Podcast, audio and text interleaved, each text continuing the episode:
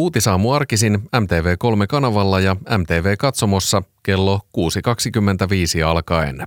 Tänään meillä on Erja Yläjärvi, Marko Junkkari ja Eva Lehtimäki oikein hyvää huomenta. Huomenta. Huomenta. Arvaatte varmaan, että nyt paneudutaan tähän hoitajien palkkasopuun. Juhu. Sitä, niinpä. Sitä ehdittiin vääntää viime keväästä asti ja siihen pisteeseen mentiin, että joukkoirtisanomisiakin ehdittiin jo kaavailla. Mutta sitten tuli sopu alkuviikosta. Mitä ajatuksia, tuliko yllätyksellä teille? Kyllä se vähän tuli yllätyksenä. Se jotenkin sunnuntai tuli tietoa, että valtakunnan sovittelijalla on esitys ja ainakin mulla ei ollut mitään tietoa etukäteen, että se edes olisi etenemässä just nyt. Sitten se sopu tuli ja nyt tässä on viikon verran pähkäilty, että mitä ihmettä ne oikein sopii.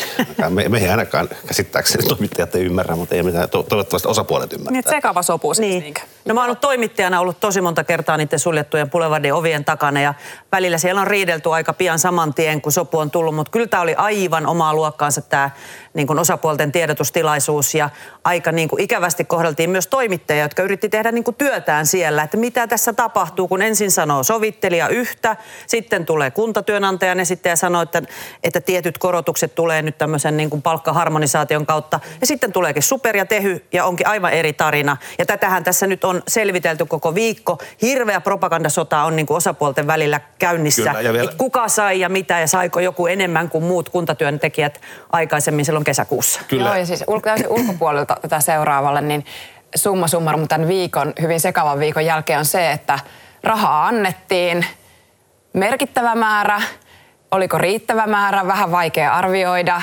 Ja, ja sitten tavallaan seuraava keskustelu lienee joskus, että mistä nämä rahat tulevat, koska aika vahvaan, aika pitkään se viesti oli kuitenkin, että julkinen talous ei kovin isoja menonkorotuksia tulevina vuosina kestä, mutta nythän huomio vielä tällä viikolla on keskittynyt tähän, mitä Eeva ja Marko just kuvaa, että sekavaa oli ja kukaan ei oikein vielä tiedä, mitä, mitä kävi. Mm. Ja sitten tätä sot- sotkua vielä niin tavallaan lisää se, että niin kuin viime keväänä muut kunta-alan liitot teki sopimuksen, jossa on se klausuuli, että jos hoitajat saa enemmän, niin sitten hekin saa. Ja nyt tässä on niin kuin kahtalaista viestiä, että nämä, oikeastaan nämä muut liitot eivät oikein saa päättää, että niin kuin saiko hoitajat enemmän, mikä olisi niin kuin tavallaan PR-voitto hoitajille, vai toisaalta, että saiko ne enemmän, että heidänkin pitäisi saada enemmän. Tässä mm. väännetään myös niin kuin näistä muista kunta-alan liittojen sopimuksista. No, tässä on kuitenkin kaikki osapuolet on väittänyt, että he ovat voittaneet, mutta mikä se todellisuus on, että kuka voitti ja kuka hävisi? No, no se varma, niin nähdään varmaan siinä vaiheessa, kun nämä on paikalliset neuvottelut. Siinä on se kuuden prosentin tavallaan tämmöinen potti, joka on jyvitetty pieninä osina kolmelle vuodelle. Ja, ja tavallaan nythän ne paikalliset neuvottelut käynnistyy ja siinähän on myös sitten tavallaan perälauta siinäkin, että jos ei niitä saada oikein sovittua, niin työnantaja on kuitenkin sitten se, joka päättää. Ja nyt tavallaan kiistellään siitä, että onko tämä niin uusi korotus, uutta rahaa vai onko se tavallaan siitä, kun hyvinvointialueet aloittaa, niin sinne on joka tapauksessa palkkojen, kun tehdään samaa työtä. Jos Marko saisi samasta työstä mun kanssa enemmän palkkaa, niin se harmonisaatio tarkoittaa sitä, että mun palkka nousee samalle tasolle Markon kanssa. Ja tavallaan siihen nämä muut kuntatyönantajat vetää, että tavallaan tämä on lakiin määritelty ja, ja se harmonisaatio täytyy joka tapauksessa tehdä ja kuntatyönantaja pitää siitä kiinni, että ei tullut mitään uusia, uusia korotuspotteja. Ja taas hoitajat on sitten toista mieltä. Sopuhan on aina onnistunut silloin, kun kaikki on mielestään voittajia. mm, niin. Sehän kertoo, että sopu on kuitenkin sekavuudestaan huolimatta kelvannut kaikille. Niin ja mä vaan niin kuin, mulla on kuitenkin vaikea ymmärtää tätä harmonisaation rahaa, koska osa näistä hyvinvointialueista on tehnyt jo sen harmonisaation. Mitä, mitä, mitä tapahtuu siellä hoitajille? Saako ne sitten niin jonkun muun korotuksen, tavallaan tämän harmonisaatiokorotuksen paikalle? Sitten Tehynhän kuuluu paljon hoitajia, jotka on niin kuin yksityisellä töissä. Sinne kuuluu myös tavallaan ihmisiä, jotka on niin kuin muilla aloilla töissä.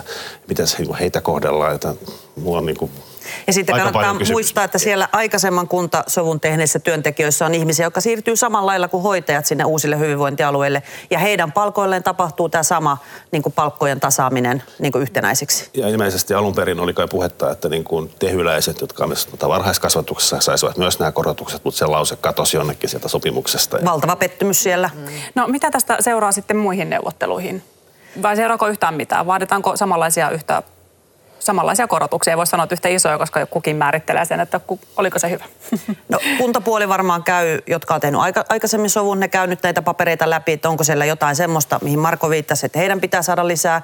Sittenhän meillä on nämä isot vientialat, jotka on ylipäätään ollut kauhean näreissä ja pitänyt huonona tätä tätä niin kuin kuntamallia. Kun sinne tulee tietty korotus, niin se ropsahtaa automaattisesti sitten myös tänne niin kuin kuntatyöntekijöille. Ja sitä korotusautomaattia on pidetty sitten tosi niin kuin huonona. Joo, ja kyllähän se varmasti sellaista pidemmän aikavälin eri puraa tähän työmarkkinalle jättää. Just tämä, että Suomessa on kuitenkin totuttu keskusteluun, että, että yksityisten alojen tuottavuuden kasvu on se, joka tätä palkkakeskustelua liidaa ja johtaa. Nyt tässä on käännetty tämän vuoden aikana tämä kuitenkin päinvastoin, että kuntapuolelle enemmän riippumatta siitä, mitä tuottavuudelle siellä kuntapuolella tapahtuu tai tapahtuuko mitään. Ja tämä asetelma ei ole kestävä. Siis siihen tullaan palaamaan ei lähiviikkoina eikä välttämättä lähikuukausinakaan, mutta kyllä, kyllä se tässä vielä palaa, mm. palaa jupinaksi ja semmoiseksi mm, voi, voi vielä eskaloituakin. Niin EK valittaa, että nyt kunta ollaan sotkenut koko, koko neuvottelujärjestelmän, että mm. tästä varmaan kuullaan. Mutta musta jotenkin, jotenkin jollain tavalla kiinnostavaa, että miksi tämä sopu syntyi just nyt. Ja ehkä siinä on myös yksi selitys on se, että niin kuin, kyllä tässä mentiin aika tämmöisiin niin kuin eksistentiaalisiin asioihin, kun uhattiin tehohoidon tota, työtaistelusta tehohoitoyksiköissä ja näin. Ja, tota, hoitajien irtisanoutumisella ja sehän on niin kuin myös henkilökohtaisesti näille hoitajille niin kuin valtavan iso päätös vaikka irtisanoutua ja luopua mm. hoitajaoikeuksista niin kuin siellä Valviran rekisterissä. Mm. Et en tiedä, oliko vielä Tehyllä ja Milla-Riikka Rytkösellä niin joukot enää tai täysillä mukana siellä. Oliko tämä vähän niin pakon sanalla, piti sopia jotain. Hmm. Oliko se näkymä, että tämän parempaa ei ole saatavissa. Mutta jotenkin yllättäen tämä Tuossa on hyvä pointti toi, koska hän kieltäytyi sitä monta kertaa kysyttiin silloin maanantaina, että mikä on se määrä niitä hoitajia, jotka olisi ollut valmiita irtisanoutumaan, niin siitähän he eivät halunneet sanoa, että onko se pieni vai niin kuin suuri ryhmä. Mutta jotenkin tähän liittyy se, että tuntuu, että kaikki on vaan helpottuneet ja ilmeisesti myös osa niin kuin hoitajista, että no saatiin se sopu ja nyt mm. sitten tässä kolme vuotta varmaan vähän riidellään ja tapellaan alueellisesti, miten ne rahat jaetaan. Poliitikothan lähti tuulettaan Twitterissä saman tien, mutta kysyppä sitten ministeriltä, että no mistä tämä raha tuli ja oliko tämä kallis vai hyvä sopu, niin kaikki on vähän, no mitä väliä, sopu tuli, että se riittää sit, tässä vaiheessa. Sitten pitää muistaa, että tämä kuitenkin tämä kiistely ja uhkailut ja muut on kestänyt aika kauan ja meidän talouden ja näkymä ja maailman näkymä on synkentynyt tässä ihan merkittävästi sen syksyn aikana. Että voi olla myös aika paljon äh, tavallisia hoitajia, en heitä tunne, mm. jotka kuitenkin sitten mieluummin ottaa kohtuullisen korotuksen ja sovun nyt kuin että sitä venytetään niin. tässä mm. niin kuin talven yli, kun me kaikki tiedetään, miltä tämä, miltä tämä maailma näyttää ja makaa, että olisiko neuvotteluasema sitten enää niin kuin muutaman kuukauden päästä senkään vertaa hyvä. Vaalit olisi lähestymässä. Et sinänsä mua ei ehkä yllätä tämä ajankohta, vaikka siis tuli puskista esitykset ja sovut, mutta siinä on ehkä taustalla myös tämän kaltaista. On ja sitten ehkä siinä on myös se, että kumminkin niin kuin kansalaisten enemmistöhän su- soisia suohoitajille ehdottomasti paremmat liksat. Ja tämä on niin kuin tavallaan heillä on ollut tämmöinen yleinen mielipide takana koko ajan. Mm-hmm. Mutta jos ajat kovenevat ja taantuma tulee ja inflaatio syö kaikkien ostovoiman ja muutenkin on vaikeaa ja sota pahenee, niin kyllähän tässä niin kuin tavallaan se sympatia hoitajia kohtaan myös mm. olisi voinut vähentyä. No sa- saadaanko täällä ylipäänsä kasvatettua alan vetovoimaa? Hoitajapulasta on puhuttu niin pitkään kuin mäkin muistan. No se kannattaa sitten muistaa, että kyllähän se palkat auttaa siinä, että ihmiset pysyy siellä töissä, mutta ei se tätä valtavaa hoitajapulaa ja tämmöistä jonkunlaista kesällä täysin niin kuin kaauksen ja ajatonta niin kuin sote, sote-alaa ja terveydenhuoltoa, niin ei se sitä vielä pelasta. Että siellä on hirveästi tehtävää ja kukaan ei vielä tiedä, että mitä täällä hyvinvointialueilla tapahtuu, että minkälainen kaos meillä on sitten niin kuin alkuvuodessa ei, käsillä. Ei, sehän ei myöskään äh, ihmiset valitsee, missä he asuvat ja töitä tekee. Että et voi olla hyvinkin isoja alueellisia eroja. Hoitajia tarvitaan niin paljon lisää, siis tuhansia ja tuhansia. Meillä on ollut hoitajamitoitus tässä myös taustalla et e, en mä usko, että tämä sitä pulaa ratkaisee. Toki joskaan ei varmaan myöskään haittaa sitä. Mm. Marko Tanapakka vastaus vielä sitten. Niin, sieltä on siis hoitajia on jäämässä eläkkeelle lähivuosina, koska on siis valtavia määriä ja siellä tulee niin kuin, tavallaan nykyisenkin määrän säilyttäminen vaatii valtavasti lisää hoitajia. Tämä on tosi hankala tilanne. Ja toivotaan ainakin sen sanon nopeasti vielä, että kyllähän niin kuin Tehy ja Super teki kaikkeensa markkinoidakseen tätä hoitoalaa, että se on ihan kauhea. Niin kuka menee tuolla markkinointipuheella sitten lähtee opiskelemaan, että ehkä ne puheet voisi sitten kääntyä vähän toiseen suuntaan. Keskustan kannatus Ylen tuoreen mittauksen mukaan historiallisen alhaalla 10,3 prosenttia oli kaikkien vastanneiden, ää, tai siis prosentin kannatus oli tässä tuoreessa kallupissa. Mikä on se suurin syy? No sen verran voin sanoa, että eilen, eilen juttelin tota yhden keskustalaisen kanssa ja sanon suoraan, että se oli shokki eduskuntaryhmälle ja puolueelle, koska oli ajateltu, että ministerit on aika näkyvillä paikoilla, kriisi päällä, on luvattu lisää lapsilisää, hoidetaan energiakriisiä, Puolustusministeri on hyvin näkyvällä paikalla ollut tässä NATO-prosessissa, lähtee aseita Ukrainaan. Ja oikeasti siellä oli ajateltu, että suunta olisi nimenomaan aivan toiseen suuntaan. Ja puolustussihteeri Pirkkalainen hän puhuu mustasta päivästä. Hän ei niin kuin kaunistellut omassa Facebook-kirjoituksessaan, että missä tilassa puolue on. Että tämä on ihan kauhea turpasauna suomeksi sanottuna puolueelle, jos näillä luvuilla mennään eduskuntavaaleihin. Joo, keskustan kannatossa oli pieniä nytkähdyksiä ylöspäin silloin kesällä. Ehkä itse kuvittelin, että nyt olisi jonkinlainen trendi kääntymässä, mutta tota, tämä kumminkin oli vain yksi kysely ja siinä on myös tota, virhemarginaalit ja ehkä yhdestä kyselystä ei kannata liikaa tehdä johtopäätöksiä. Mutta 10,3 on kyllä ihan törkeä huono luku. Ja sitten keskustalla on vielä semmoinen niin kuin, tavallaan muutamissa viime eduskuntavaaleissa, niin keskustan vaalitulos on ollut noin 2 prosenttiyksikköä alle viimeisten kyselyiden. Eli jos taisi viimeinen kysely ja vaalit olisi nyt, niin keskusta saisi jotain kahdeksan. Ja tuolla kymmenelläkin tota, niin sen kansanedustajamäärä jäisi noin vähän yli 20. Just näin. Joka olisi niin kuin tosi vähän. Ja se tippus ministereistäkin varmaan suurin osa. Joo, siis tämä hallituskausihan ei siis selvästi on ollut, jos ei virhe, niin ainakin epäonnistuminen. Että tämä hallituskausi on kuitenkin ollut vasemmistolainen. Ää, Eeva sanoo jo, että näkyvillä paikalla ministereitä, mutta jos miettii tätä maailmantilannetta, niin näkyviä on kuitenkin pääministeri, jopa presidentti. Ää, korona-aikana ollut kiuru, ää, joka valas eilen töihin. Että onko se sitten kuitenkaan tämä näkyvyys ollut äänestäjien suuntaan kovin todellista profiiliahan puolueella ei edelleenkään ole. Että et, kyllä se niinku kiire tulee ennen vaaleja saada sellainen aikaan. Ja sitten se on tavallaan tyypillistä tässä vaiheessa ylipäätään hallituksen niin suosio alkaa rapautua. SDP pitää aika tiukasti, se pysyy se kannatus suht korkealla, ollaan korkeammalla kuin 2019 eduskuntavaaleissa. Totta kai Marinilla on siinä oma osansa. Tuntuu, että koko se isku ja ihmisten semmoinen kyllästyminen, että no okei vaihdetaan aina neljän vuoden välein vähän niin kuin vetäjiä, niin kaikki tämä isku kohdistuu jostain syystä niin kuin keskustaa aika lailla. Ja sitten siinä on yksi, toi niinku just eri sanoi, että vasemmistolainen hallitus, mutta tähän on se yksi niinku keskustan niinku tavallaan, miten ne syyttää, miksi niin menee niin huonosti. Että tavallaan oppositio ja vastustajat ja toimittajat on saanut lyötyä tämän tämmöisen tota, leiman. Vasemmisto, vihervasemmistolainen hallitusleiman. Ja sehän ei tavallaan sitten keskusta isännille tai emännille oikein sovi, mutta ei näköjään sopinut myöskään tämmöinen oikeistolainen leima edellisessä hallituksessa, en tiedä. Mutta siis keskustan ongelma on jotenkin ehkä se, että kun on kuitenkin on niin kuin koko ajan, tai tuntuu, että ne olisi ihan paniikissa. Ne tekee semmoisia pikkunäppäriä siirtoja, tulee ylimääräisiä lapsilisiä ja mm. tulee tämmöistä Itä-Suomeen tämmöinen erityistalousalue ja tulee niin kaiken maailman tämmöistä tota, kikkailua, jotka ei välttämättä etene, kukaan ei niin uskokaan niin etenevää, mutta se näyttää vähän, että niin keskusta niin pyrkii kaikin keinoin temppuilemalla myöskin kääntämään sitä kannatusta. Ja se ei jotenkin, se ei, se ei vaan niin kuin näytä Joo, hyvältä. tässä ollaan mun mielestä oikealla jäljellä. Että nyt, nyt helppohan sitä on sanoa ulkopuolelta, mutta nyt ehkä jotenkin vähän kuin huonosti menevällä bisneksellä, niin nyt olisi ehkä niin kuin isomman strategiamietinnän paikka.